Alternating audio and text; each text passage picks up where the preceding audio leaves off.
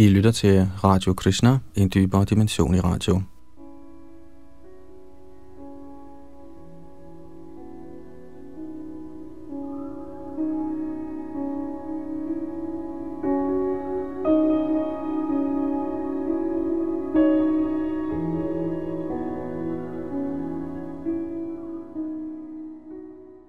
Vi fortsætter vores gennemgang af Srimad Bhagavatam, og vi er ved 11. bogs 22. kapitel, der hedder Optælling af elementerne i den materielle skabelse. Vi stoppede sidste gang ved tekst 6 og fortsætter i dag ved tekst 7. Og det her det er den fortsatte samtale mellem Krishna og Udhav. Og her er det specifikt Udhavs spørgsmål om, øh, hvordan man opdeler den materielle verdens elementer. Øh, Krishna har givet en forklaring på 28 elementer. Der er forskellige andre filosofer, der giver andre antal. 25, 26, 7, 9, 13 og så videre. Og øh, i moderne tid har vi delt elementerne op i periodesystemet. Men øh, som Krishna også forklarer her, i grunden er det en beskrivelse af samme virkelighed, bare på forskellige måder. Og man kunne sige, at den eneste forskel på forskellige systemer – er i grunden, om de inkluderer en højeste herre som grundlag for det hele, eller ej. Vi fortsætter, hvor vi slap, og det er ved tekst nummer 7. Yadunandandas sidder bag mikrofon og teknik.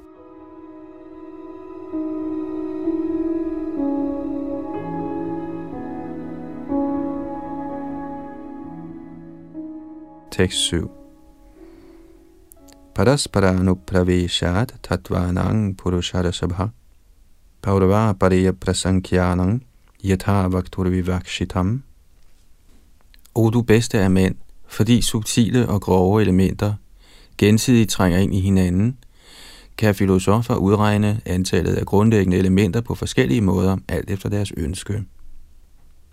Kommentar den materielle skabelse finder sted som en kædereaktion, hvor subtile elementer fremkommer og omdannes til i stigende grad tættere elementer. Siden en årsag i en forstand er til stede i sin effekt, og effekten er subtilt til stede i årsagen, er alle subtile og grove elementer trådt ind i hinanden. Således kan man kategorisere grundlæggende materielle elementer på mange forskellige måder og give navne og antal, alt efter ens metodologi. Skønt materielle filosofer stolt regner deres egne teorier for overlegne, spekulerer de alle ifølge deres personlige tilbøjeligheder, som beskrevet i dette og det følgende vers.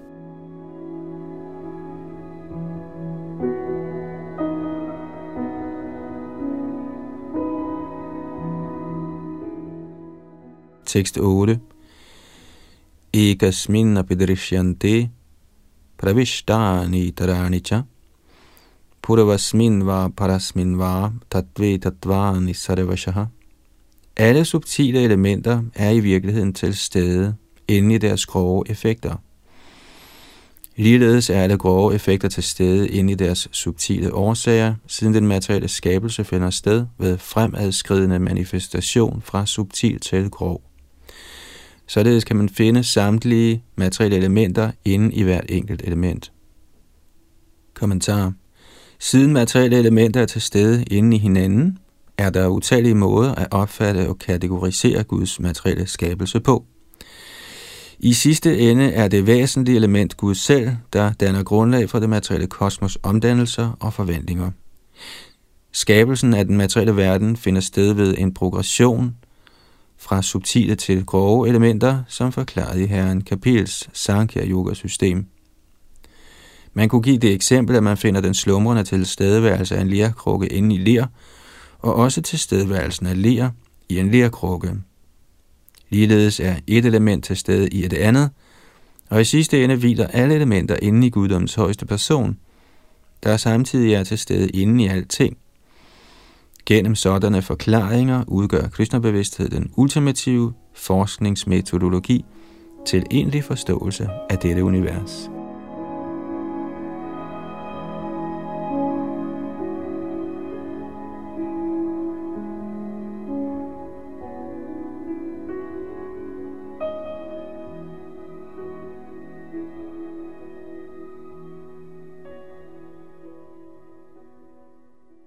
Tekst 9.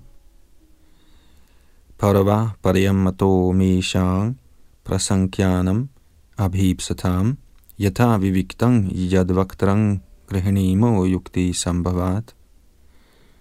Så uanset hvilken af disse filosofer, der taler, og uanset om de i deres udregninger indbefatter materielle elementer i disses forudgående subtile årsager, eller også i deres efterfølgende manifesterede frembringelser, accepterer jeg deres konklusioner som autoritative, da en logisk forklaring altid kan gives på deres forskellige teorier. Kommentar Skønt utallige filosofer rationelt kan beskrive den materielle skabelse ud fra forskellige vinkler, kan man ikke fuldkommen gøre sin viden uden Krishna-bevidsthed. En intellektuel person skal derfor ikke være falsk stolt, blot fordi han har konstateret en bestemt sandhed inden for den materielle verden. Herren udtaler her, at den, som følger den vediske analysemetode, utvivlsomt vil opnå mig en indsigt om den materielle skabelse. I sidste ende må man imidlertid blive herrens indgivende og fuldkommen gøre sin kundskab i Krishna-bevidsthed.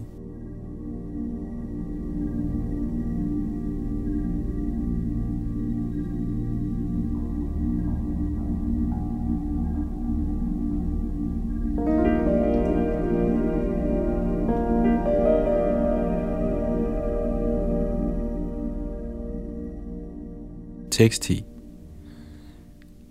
Anadya vidya yuktasya purushasya vedanam svato na sambhavadanyas tattva gyo gyanado bhavet. Siden en person, der i umindelige tider har været dækket af uvidenhed, er ude af stand til at bevirke sin egen selvrealisation, kræves der en anden person, der befinder sig i faktisk viden om den absolute sandhed, og som kan bibringe ham disse kundskaber. Kommentar.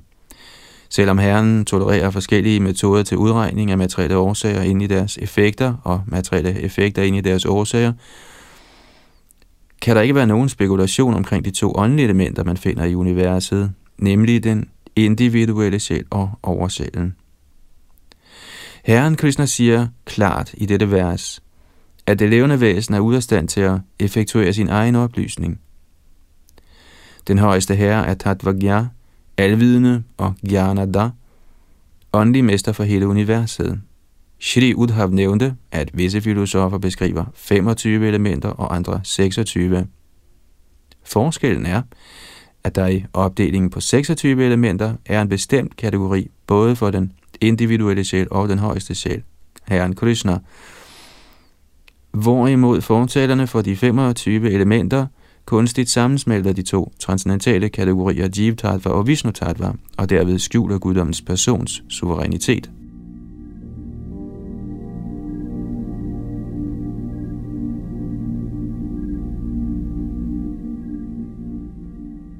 Viden baseret på den materielle naturs tre kvaliteter kan umuligt nærme sig det transcendentale plan, hvor guddommens person eksisterer som den højeste nyder af evige åndelige variationer af form, farve, smag, musik og kærlighedsaffærer. Værslige filosofer svinger ganske enkelt frem og tilbage mellem materiel nydelse og materiel forsagelse. Som ofre for majavart eller upersonlig opfattelse af den absolute sandhed, kan de umuligt opnå ly ved guddommens person og kan således ikke forstå ham. Eftersom tåbelige, upersonlige filosofer regner sig selv for de højeste, er de ude af stand til at påskynde, at kærlig tjeneste eksisterer på det åndelige plan. Stadigt afvisende lydighed mod guddommens person bliver upersonlighedstilhængerne til sidst overmandet af Herrens illusionskraft og gennemgår den materielle tilværelses kvaler. Vaisnavarerne er derimod ikke misundelige på guddommens person. De accepterer lykkeligt hans ly og overhøjhed, og således sørger Herren personligt for sine hengivne og oplyser og opfylder dem med sin egen transcendentale salighed. Åndelig tjeneste til den højeste herre er således fri for den materielle tjenestes skuffelse og fortrængning.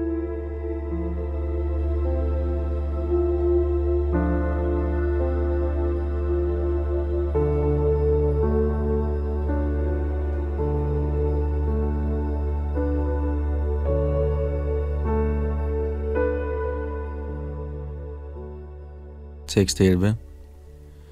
Purusheshvarayoratra navailakshanamanvapi tadanya kalpana paratha jnanang cha prakriter gunaha. Ifølge viden i godhedens kvalitet er der ingen kvalitativ forskel på det levende væsen og den højeste hersker. Den indbildte kvalitative forskel på dem er værdiløs spekulation. Kommentar Ifølge visse filosofer er der 25 elementer, blandt hvilke der kun er en enkelt kategori til både det individuelle levende væsen og den højeste herre. Herren har erklæret sådan upersonlig viden for materiel. Gyanang chaprakriter gunaha. Sådan viden kan imidlertid accepteres til at stadfæste den kvalitative enhed mellem den højeste herre og den individuelle sjæl, der udstråler fra ham. Materialistiske personer tror under tiden, at der er en højeste ånd i himlen, men de tror samtidig, at mennesker er identiske med deres materielle lemmer og således kvalitativt og permanent adskilte fra den højeste herre. Viden om Herrens kvalitative enhed med det levende væsen, som beskrevet i dette vers, gendriver det materialistiske livssyn og stadfæster til dels den absolute sandhed. Shri Chaitanya Mahaprabhu beskrev det faktiske forhold som Ajinja Bheda Bheda Tattva. Den højeste hersker og de beherskede levende væsener er på samme tid en og forskellige. I godhedens materielle kvalitet opfatter man enhed, så man skrider videre frem til niveauet af Vishuddha Sattva, eller renset åndelig godhed, finder man åndelig variation inden i den kvalitative enhed, hvilket således fuldstændig gør ens kundskab om den absolute sandhed. Ordene Navailakshanam Anvapi bekræfter tydeligt, at det levende væsen ubestrideligt er del og eje af den højeste herre og kvalitativt et med ham. Et hvert filosofisk forsøg på at adskille det levende væsen fra den højeste herre og benægte hans evige tjenerskab over for herren, er således gendrevet. Spekulation, der fører til den konklusion, at det levende væsen nyder en uafhængig eksistens adskilt fra herren, bliver her beskrevet som apartheid uden værdi. Ikke desto mindre er teorien om 25 elementer acceptabel for herren som en præliminær fase i udviklingen af åndelig kundskab.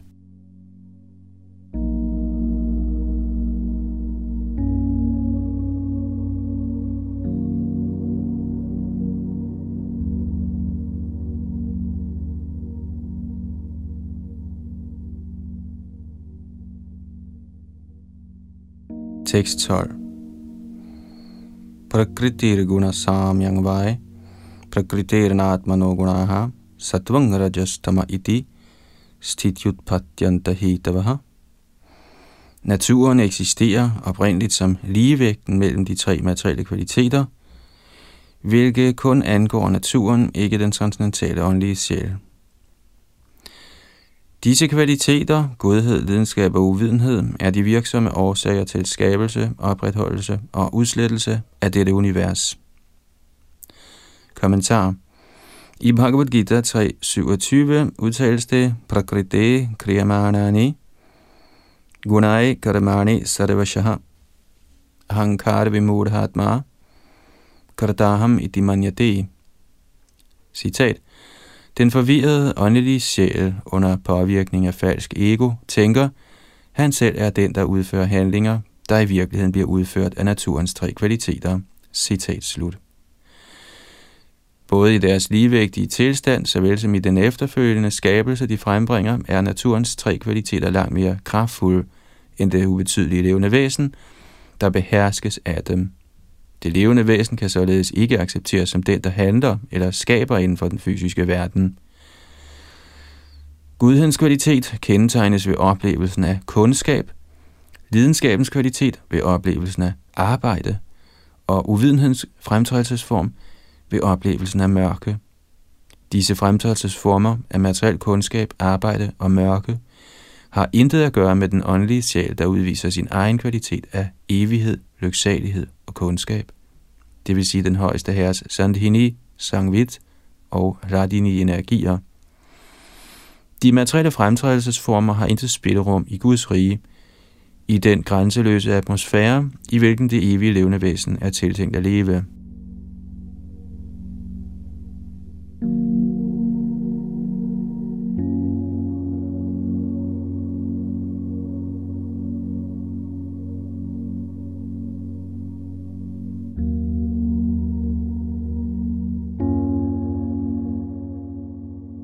Tekst 13.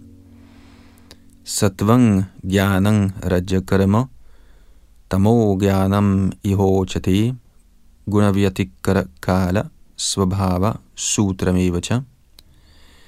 I denne verden kendes godhedens kvalitet som kundskab, videnskabens kvalitet som frugtbærende arbejde og mørkets kvalitet som uvidenhed. Tiden opfattes som det igangsatte samspil mellem de materielle kvaliteter, og totalsummen af funktionel tilbøjelighed lemliggøres af den oprindelige sutra eller mahatattva. Kommentar. Drivkraften til samspillet mellem de fysiske elementer er tidens fremadskridende gang. Fordi tiden går, gror fostret i maven, kommer så ud, vokser op, formerer sig, svinder ind og dør. Alt dette skyldes tidens pres. I fravær af tidsfaktoren interagerer de materielle elementer ikke, men forbliver uvirksomme i form af pradhan. Herren Krishna etablerer den materielle verdens grundlæggende kategorier, sådan at mennesker kan forestille sig herrens skabelse. Var kategorierne ikke kondenseret, var analyse og begrebsdannelse ikke mulig, siden herrens energier er uendelige. Skønt der er utallige inddelinger af materielle elementer inden for den grundlæggende inddeling, skal den åndelige sjæl altid forstås som et udtrykkeligt transcendentalt element, tiltænkt residens i Guds rige.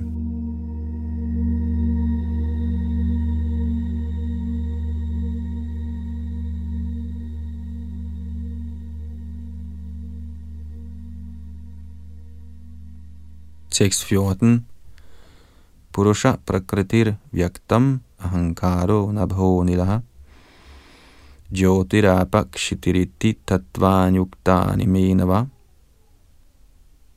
Jeg har beskrevet de ni grundlæggende elementer som den nydende sjæl, naturen, naturens oprindelige udtryk som Mahatattva, falsk ego, æder, luft, ild, vand og jord. Kommentar. Prakriti, naturen, er oprindeligt umanifesteret og kommer senere til udtryk som Hattatva. Skønt det levende væsen er Purush, en nyder, er den virkelige metode, hvormed man kan nyde at stille herrens transcendentale sanser tilfreds, ligesom hånden spiser ved at levere mad til maven. Inden for den materielle natur bliver det levende væsen en falsk nyder og glemmer sin underdanighed over for herren. Således bliver de fysiske elementer, såvel som det levende væsen og oversjælen, analyseret for at vise den betingede sjæl hans virkelige position hinsides den fysiske natur.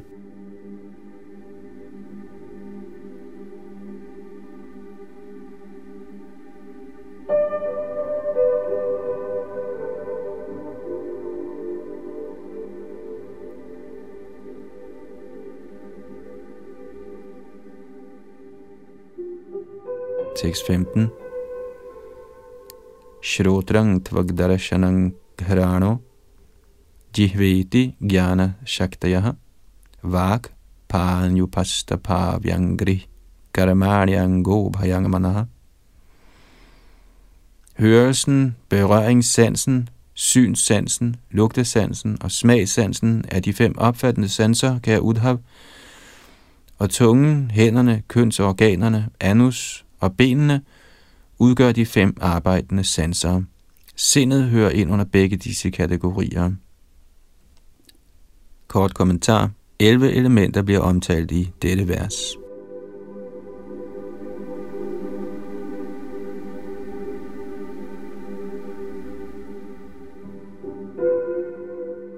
Tekst 16. Lyd, berøring, smag, duft og form er genstandene for de opfattende sanser og bevægelse, tale, udtømmelse og produktion er de fem arbejdende sansers funktioner. Kommentar. Her henviser ordet utsarga til udtømning af kønsorganer og anus, og udgør således to elementer. Således opregnes her 10 elementer i to sæt af fem.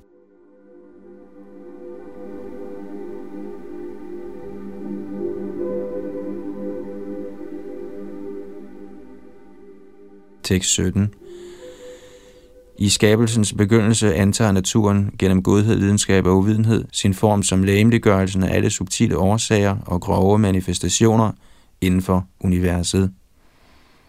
Guddommens højeste person indtræder ikke i den materielle manifestations samspil, men kaster blot sit blik over naturen. Kommentar Guddommens person er ikke genstand for omdannelse, ligesom de fine og grove materielle elementer. Således er Herren objekter, eller ikke materielt synlig på noget stadie af kosmisk evolution. Uanset hvilken metode man bruger til at kategorisere de materielle elementer, forbliver Herren den endelige skaber, opretholder og ødelægger af den totale kosmiske situation.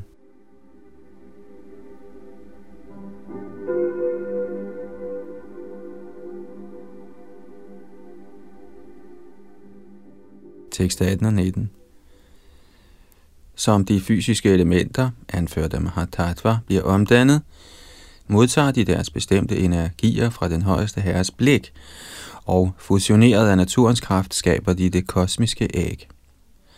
Ifølge Noles filosofer er der syv elementer, nemlig jord, vand, ild, luft og æder sammen med den bevidste åndelige sjæl og den højeste sjæl, der danner grundlag for både de fysiske elementer og den almindelige åndelige sjæl. Ifølge denne teori bliver kroppen, sanserne, livsluften og alle materielle fænomener frembragt af disse syv elementer. Og en kort kommentar. Efter at have forklaret sit eget standpunkt, opsummerer herren nu forskellige andre analytiske metodologier.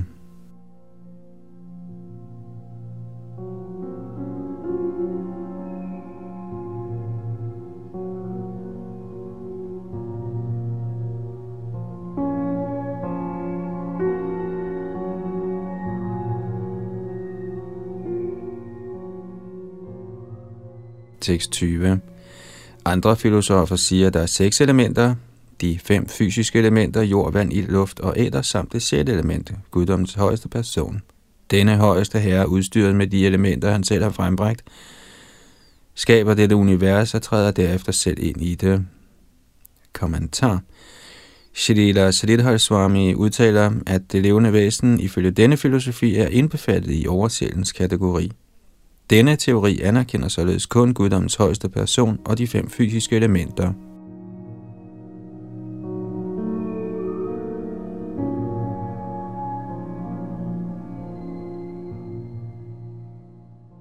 Tekst 21-23 Nogle filosofer mener, der er fire grundlæggende elementer, af hvilke tre, ild, vand og jord, udstråler fra det fjerde, selvet.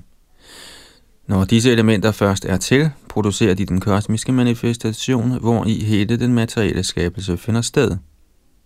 Nogle kommer frem til 17 grundelementer, nemlig de fem grove elementer, de fem genstande for opfattelse, de fem sanseorganer, sindet og sjælen som det 17. element.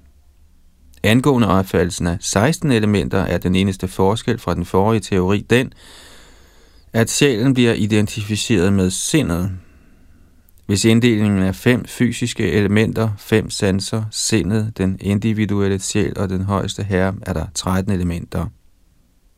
Kommentar. Ifølge teorien om 13 elementer betragtes sansernes genstande, det vil sige duft, smag, form, berøring og lyd, som biprodukter af samspillet mellem sanserne og det fysiske stof.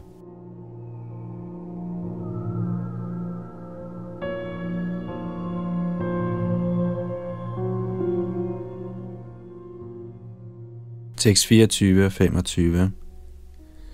Tæller man 11, er der sjælen, de grove elementer og sanserne.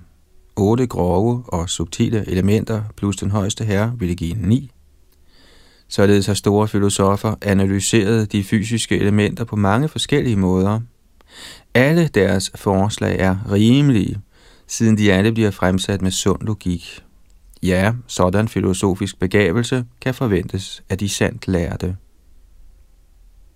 Kommentar Den materielle verden er blevet analyseret på utallige måder af utallige begavede filosofer, men konklusionen er altid én, guddommens højeste person, Vasudeva.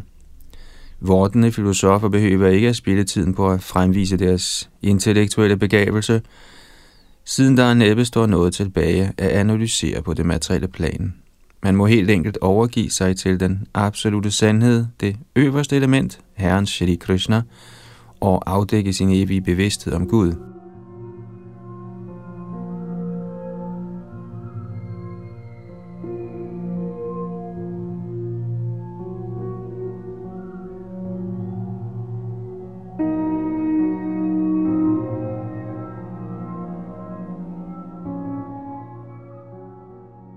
Tekst 26. Shri Udhavuvacha Prakriti Purushas Chobhau Yadyapyatma Vilakshanau Anyonya Pashrayat Krishna Drishyati Nabidhatayo Prakritau Lakshyati Yatma Prakritischa Tathatmani Shri Udhav spurgte, selvom naturen og det levende væsen af natur er tydeligt adskilte, o Herre Krishna, ser der ud til ikke at være nogen forskel på dem, da begge ses befinde sig inde i hinanden. Således ser sjælen ud til at være inde i naturen, og naturen inde i sjælen. Kommentar. Shri Udhav giver her udtryk for den tvivl, der opstår i hjertet på en almindelig betinget sjæl. Skønt den vediske litteratur bekendt gør, at den fysiske krop er en midlertidig frembringelse af naturens materielle kvaliteter, er det bevidste levende væsen inde i kroppen i virkeligheden en evig åndelig sjæl, i Bhagavad Gita har Krishna udpeget de materielle elementer, kroppen består af, som værende hans adskilte lavere energi, hvorimod det levende væsen er herrens højere bevidste energi. Dette til trods forekommer det fysiske læme og den betingede sjæl at være uadskillelige og således identiske.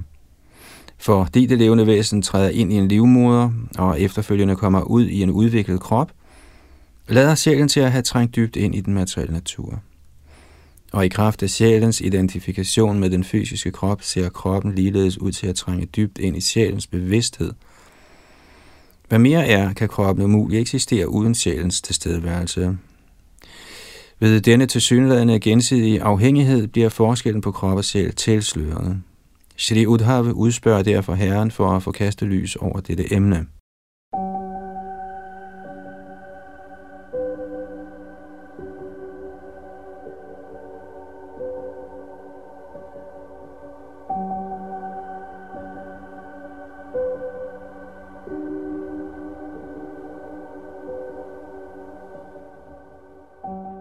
Tekst 27. O lotusøjet Krishna, o alvidende Herre, vær venlig at skære denne store tvivl ud af mit hjerte med dine egne ord, der udtrykker din store færdighed i resonemang. Og en kort kommentar. Shri Udhav anmoder Herren Krishna om klart at demonstrere forskellen på den fysiske krop og den åndelige sjæl.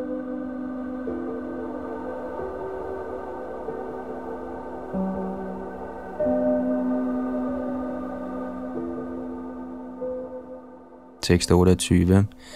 Alene fra dig opstår kundskab om det levende væsen, og ved din kraft bliver den kundskab stjålet.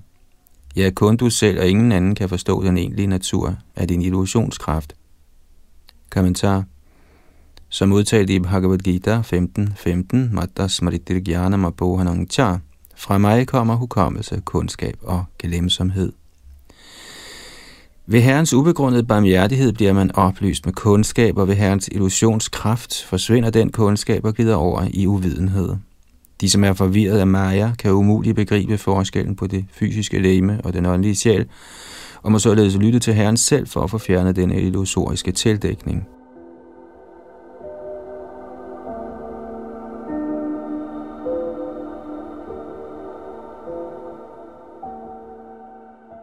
Tekst 29.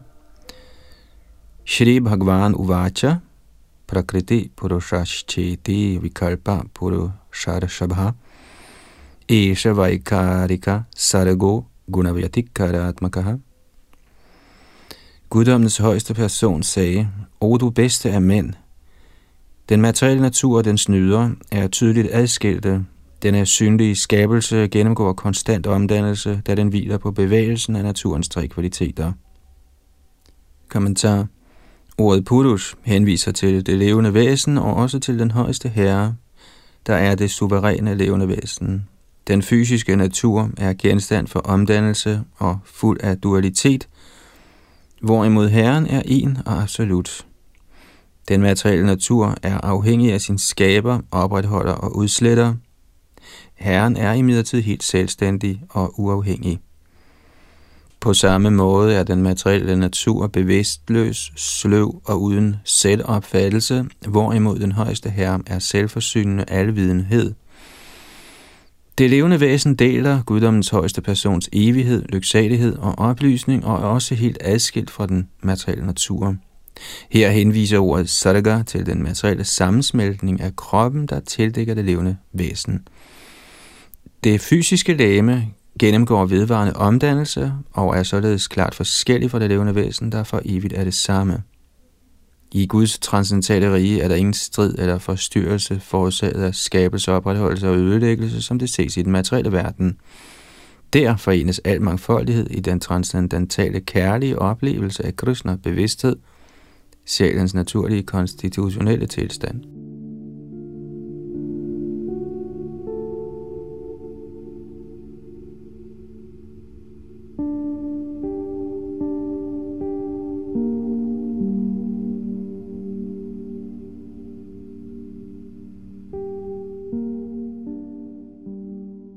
Tekst 30.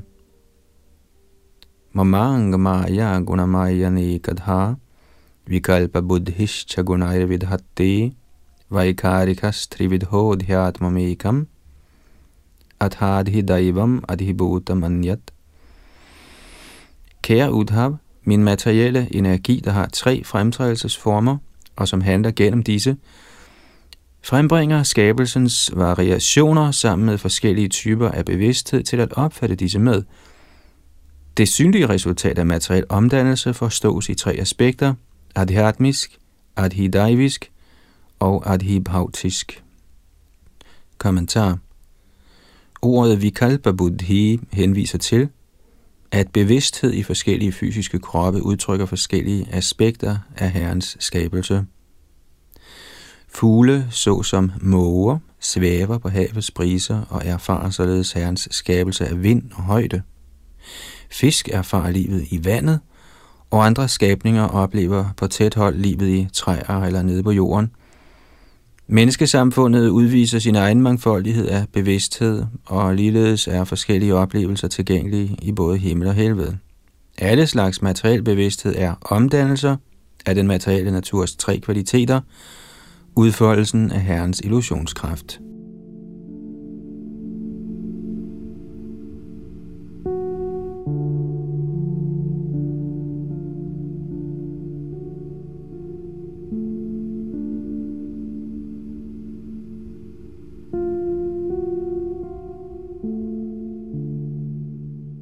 Tekst 31 Drigrupa markang vapuratra randhre parasparang siddhatiya svatakhe atma yadesham aparoya adya svayanubhutya kila siddha siddhi. Syns indtryk, synlig form og det genkastede billede af solen inde i øjets åbning virker alle samlet for at åbenbare hinanden. Men den oprindelige sol på himlen er selvmanifesteret. Ligeledes handler den højeste sjæl, der er alle væseners oprindelige årsag, og således adskilt fra dem alle, ved oplysningen af sin egen transcendentale oplevelse som den endelige kilde til manifestationen af alle gensidigt manifesterede genstande. Kommentar Form erfares gennem øjets funktion, og øjets funktion forstås ved tilstedeværelsen af synlig form. Dette samspil mellem syn og form afhænger af lys, som leveres af halvguderne, hvis tjeneste af kosmisk administration beror på tilstedeværelsen af dem, der skal administreres, nemlig de levende væsener, der oplever form med deres øjne. Således eksisterer de tre faktorer. Adhyatma, repræsenteret af sanserne, såsom øjet. Adhibhuta, sansernes genstande, såsom form. Og Adhidaiva, indflydelsen af kontrollerende guddomme i et indbyrdes afhængighedsforhold.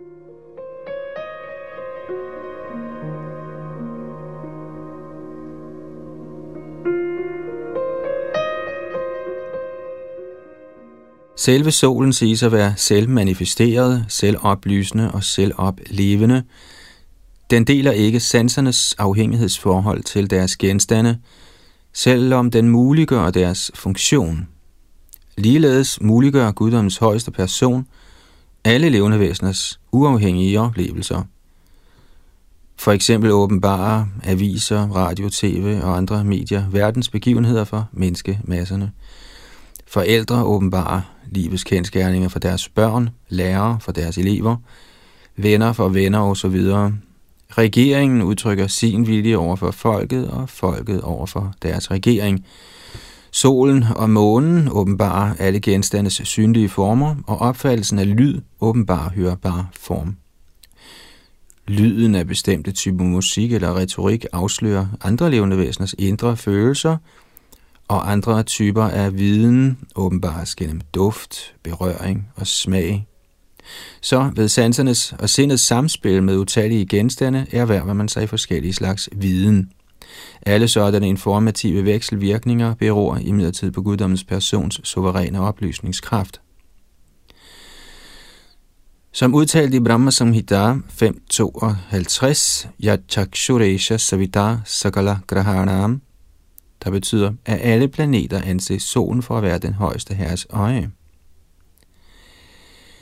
Guddommens person er for evigt alvidende ved sin egen transcendentale kraft, og således kan ingen oplyse Herren om noget som helst. Alligevel tager Herren Krishna venligt imod vores Krishna-bevidste bønder. I sidste ende forklarer Krishna tydeligt her, at hans sublime særpræg er helt forskellig fra dem i det synlige univers. Herren er derfor den suverænt transcendentale entitet, fri for enhver fysisk påvirkning.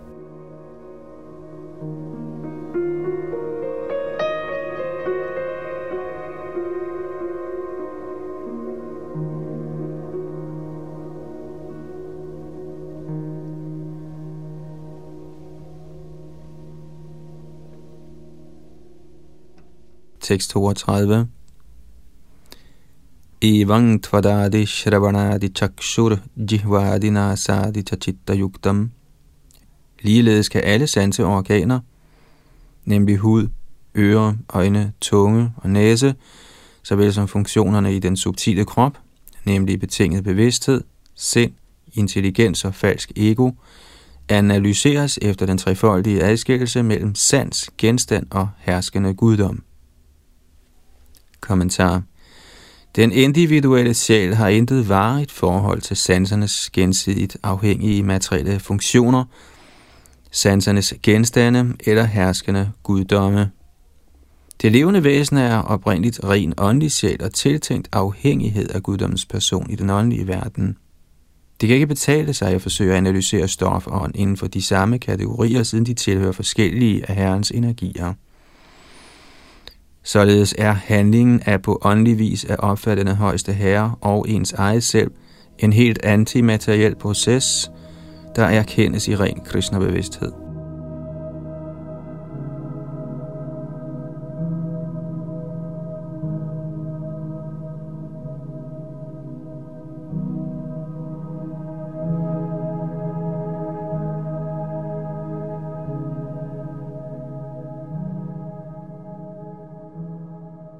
Krishna-bevidsthed. 633. Yo saugunakshobha krito vikareha pradhana mulan mahata prasutaha ahang trivrin moha vikalpahitur vaikarikas tamasa aindriyascha.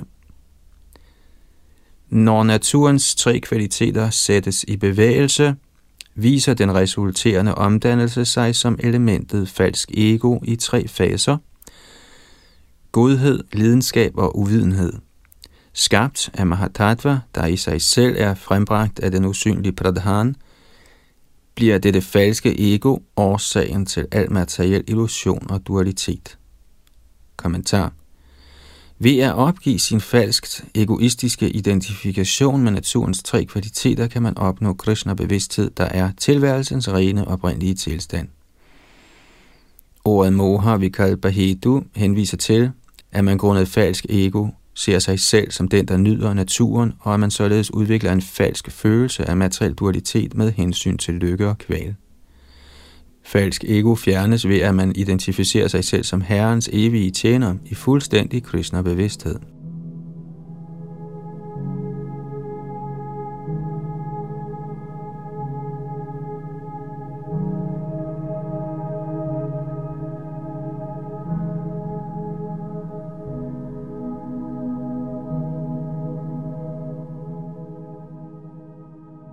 34.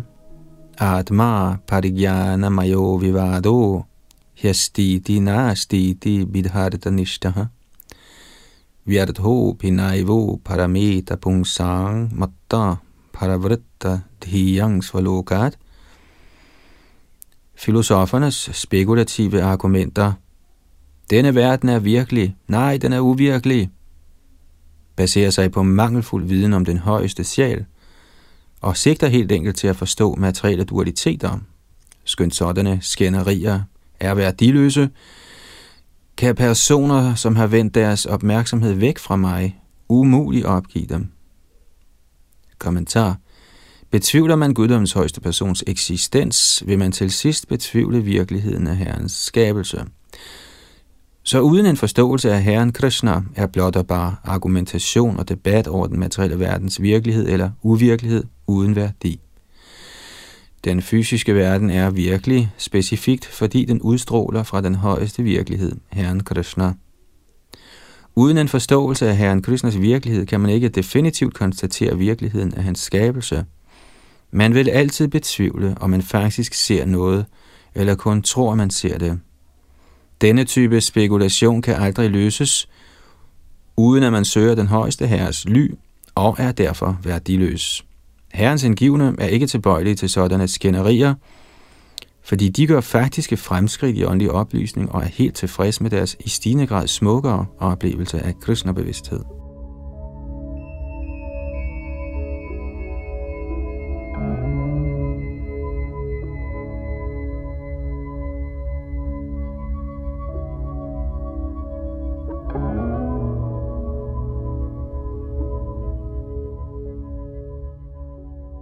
Tekst 35 og 36. Shri Udhav sagde, O højeste mester, intelligensen på dem, der er videt til frugtbærende aktiviteter, er helt sikkert fravedet dig. Forklar mig venligst, hvordan sådanne personer modtager højere og lavere materielle kroppe ved deres materialistiske frugtbærende aktiviteter, og derpå opgiver sådanne kroppe. O Govinda, dette emne er yderst vanskeligt for tåbelige mennesker at forstå fordi de bliver ført bag lyset af denne verdens illusion, er de som regel ikke opmærksomme på disse kendskærninger. Kommentar Ingen kan regnes for intelligent uden at forstå videnskaben om Gud, der indbefatter en beskrivelse af de negative resultater, der tilfalder dem, der har glemt deres evige forhold til ham. Der er mange såkaldt vise mænd i verden, men selvom de regner sig for højst begavede, overgiver de sig som regel ikke til Herrens overlegne intelligens. Således sammenbrygger de mangfoldigheder af filosofier, alt efter deres position inden for naturens kvaliteter. I midlertid kan man umuligt undslippe naturens indflydelse gennem filosofi, der affødes af den samme illusoriske natur – Befrielse opnås ved fuldendt kundskab, der udspringer fra det åndelige plan, Guds rige. Ved trofast at høre fra Herren Krishna og hans autoriserede repræsentanter, kan man let opnå befrielse og vende hjem til guddommen igen.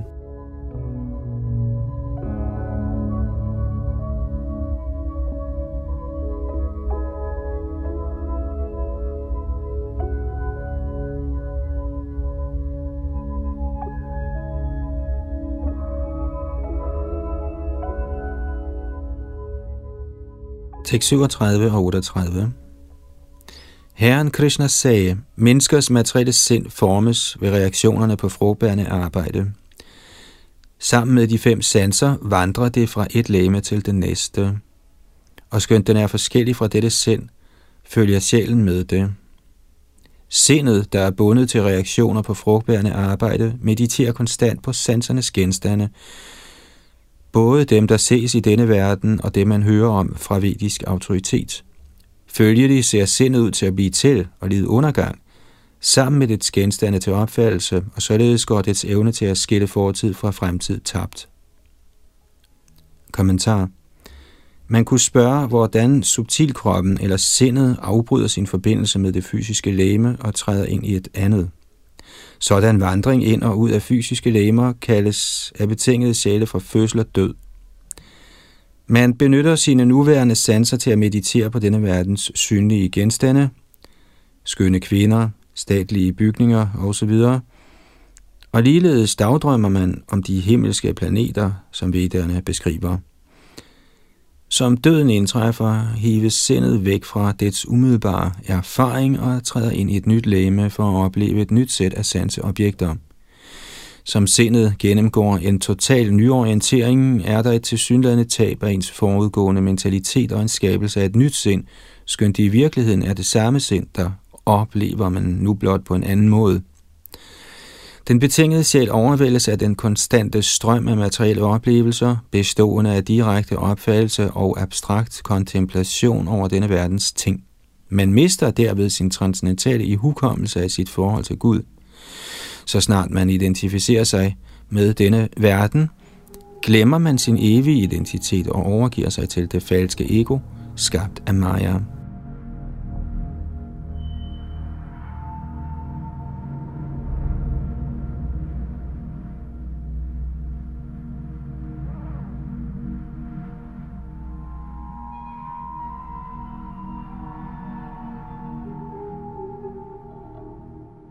Tekst 39.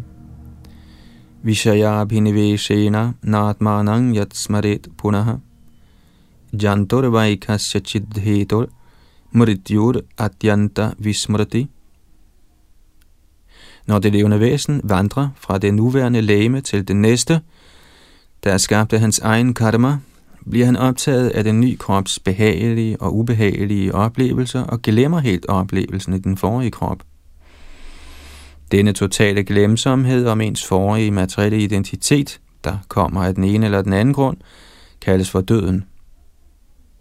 Kommentar. Afhængig af ens karma eller frugtbærende handlinger, får man enten en smuk, rig eller mægtig krop, eller bliver degraderet til en afskyelig livsform. Hvad enten han fødes i himmel eller helvede, lærer det levende væsen helt at identificere sit ego med den nye krop og bliver således fordybet i den krops behag, frygt, velstand eller kvaler, og han glemmer derved fuldstændig oplevelserne i den forrige krop. Døden indtræffer, når den bestemte karma, der tilskrives en fysisk krop, slipper op. Siden den bestemte krops karma er opbrugt, kan den ikke længere påvirke ens sind. På den måde glemmer man den forrige krop. Den nye krop bliver skabt af naturen, sådan at man kan erfare den karma, der nuværende er gældende. Følgelig bliver hele ens bevidsthed fordybet i ens nuværende krop, sådan at man til fulde kan opleve resultaterne af sine tidligere handlinger. Fordi det levende væsen fejlagtigt identificerer sig som kroppen, opleves kroppens død som sjælens død. I virkeligheden er sjælen dog evig og aldrig genstand for skabelse eller udslettelse. Denne analytiske kundskab om selvrealisation forstås let i Krishna-bevidsthed.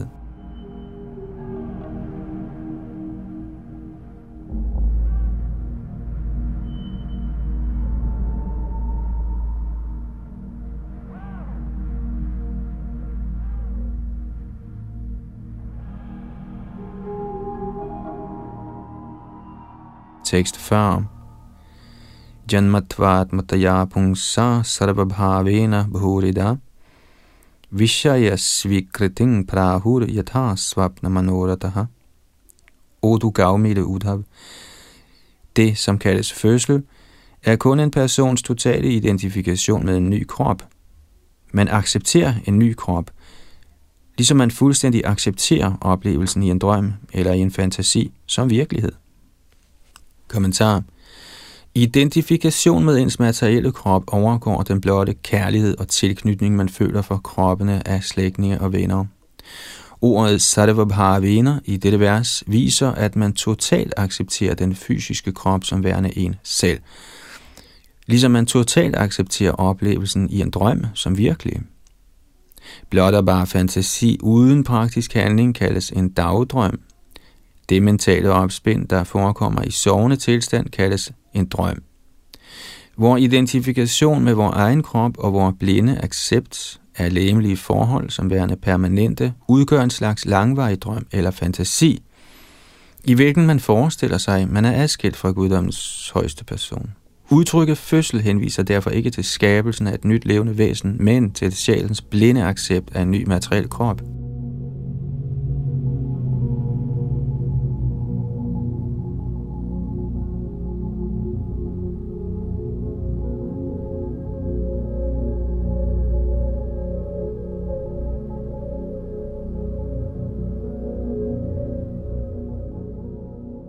Tekst 41.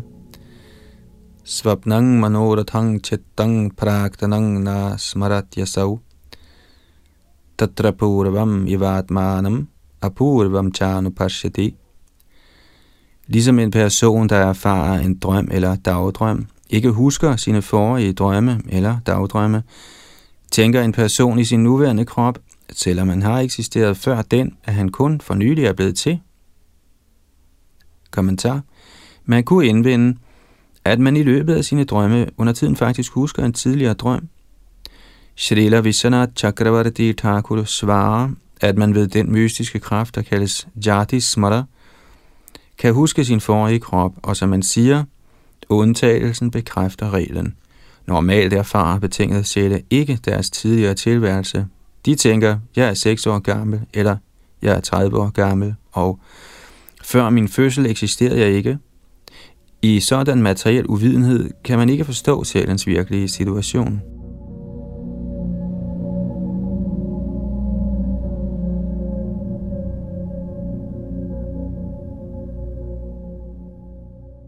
Tekst 42 Indriyayana shrishtjedang tarai vidyang bhati vastuni. Bahirantar bhida hitur jano sajjana kridyatha fordi sindet, der er sansernes hvilested, har skabt identifikation med en ny krop, ser den trefoldige variation af høj, mellem og lav klasse ud til at være til stede inden for sjælens virkelighed. Således skaber selvet indvendig og udvendig dualitet, ligesom en mand kan få en slet søn. Kommentar Forskellige kroppes skønhed, styrke, intelligens, berømmelse og forsagelse betragtes enten som overordentlig, normal eller ringe, alt efter den materielle situation. Den åndelige sjæl tildeles en bestemt krop og bedømmer således sig selv og andre, som er høj, mellemliggende eller lav klasse, alt efter deres materielle situation. I virkeligheden eksisterer den evige sjæl hinsides materiel dualitet – men forveksler fejlagtigt den materielle situation med sin egen. Ordene asajjana kridyata er vigtige. En far er af natur fredfyldt, men når hans slette søn kommer i vanskeligheder, tvinges faren til at forsvare sin søn og betragte sin søns fjender som hele familiens fjender. Således trækker den slette søn faren ind i besværlige konflikter – Ligeledes har den åndelige sjæl ingen problemer i sig selv, men ved at skabe en falsk identifikation med den fysiske krop, impliceres sjælen i kroppens lykke og kval. Med dette vers opsummerer Herren sin diskussion om forskellen på kroppen og sjælen.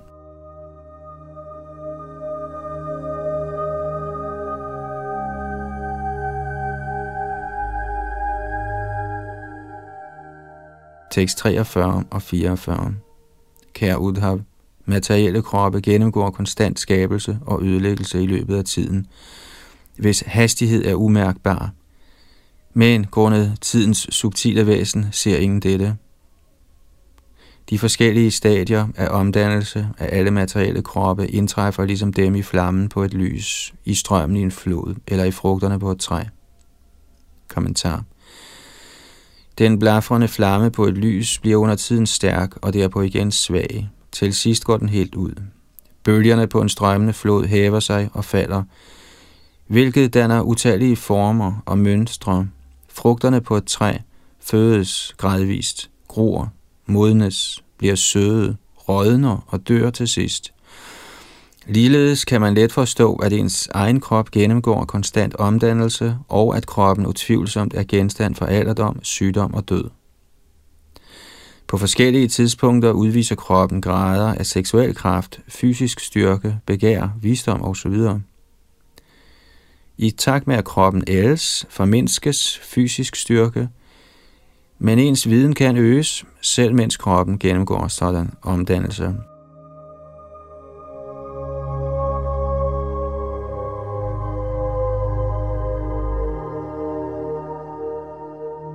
Materiel fødsel og død sker inden for området af segmenteret tid. En fysisk genstands fødsel, skabelse eller frembringelse forbinder den øjeblikkeligt med en segmenteret sekvens af subtil tid inden for den materielle verden. Således er dens undergang eller død uundgåelig. Tidens uimodståelige gang er i den grad subtil, at kun de mest begavede kan opfatte den. Ligesom flammen på et lys gradvist bliver mindre, ligesom strømmene bevæger sig i en flod, eller ligesom frugter gradvist modnes på et træ, bevæger sig i den fysiske krop stødt hen imod den uundgåelige død. Den midlertidige krop må derfor aldrig forveksles med den evige, uforanderlige åndelige sjæl.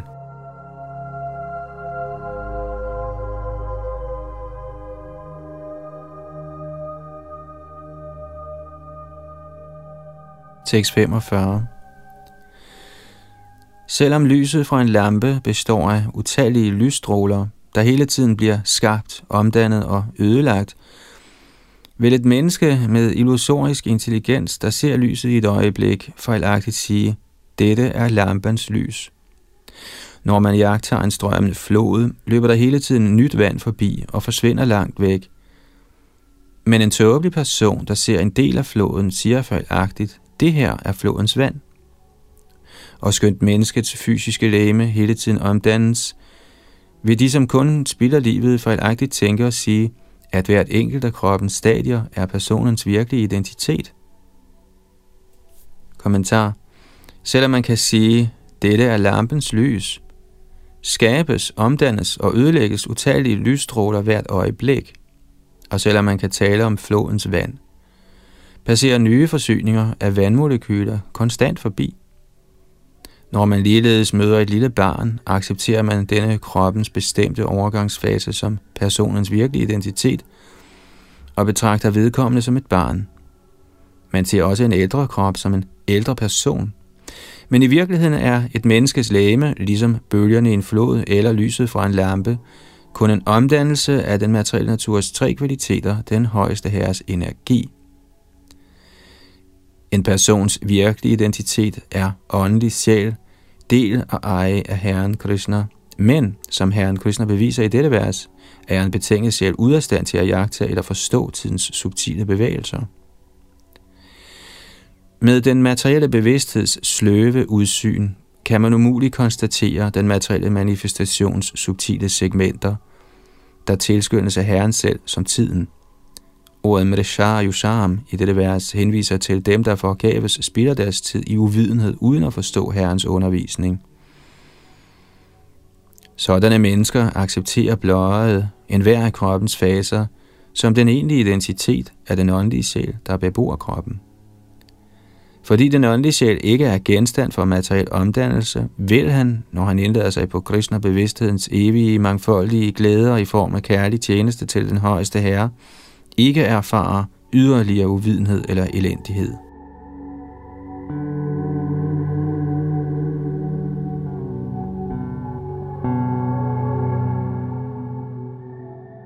Så nåede vi frem til og med tekst 45 her i 11. bogs 22. kapitel, der er en optælling af de materielle elementer.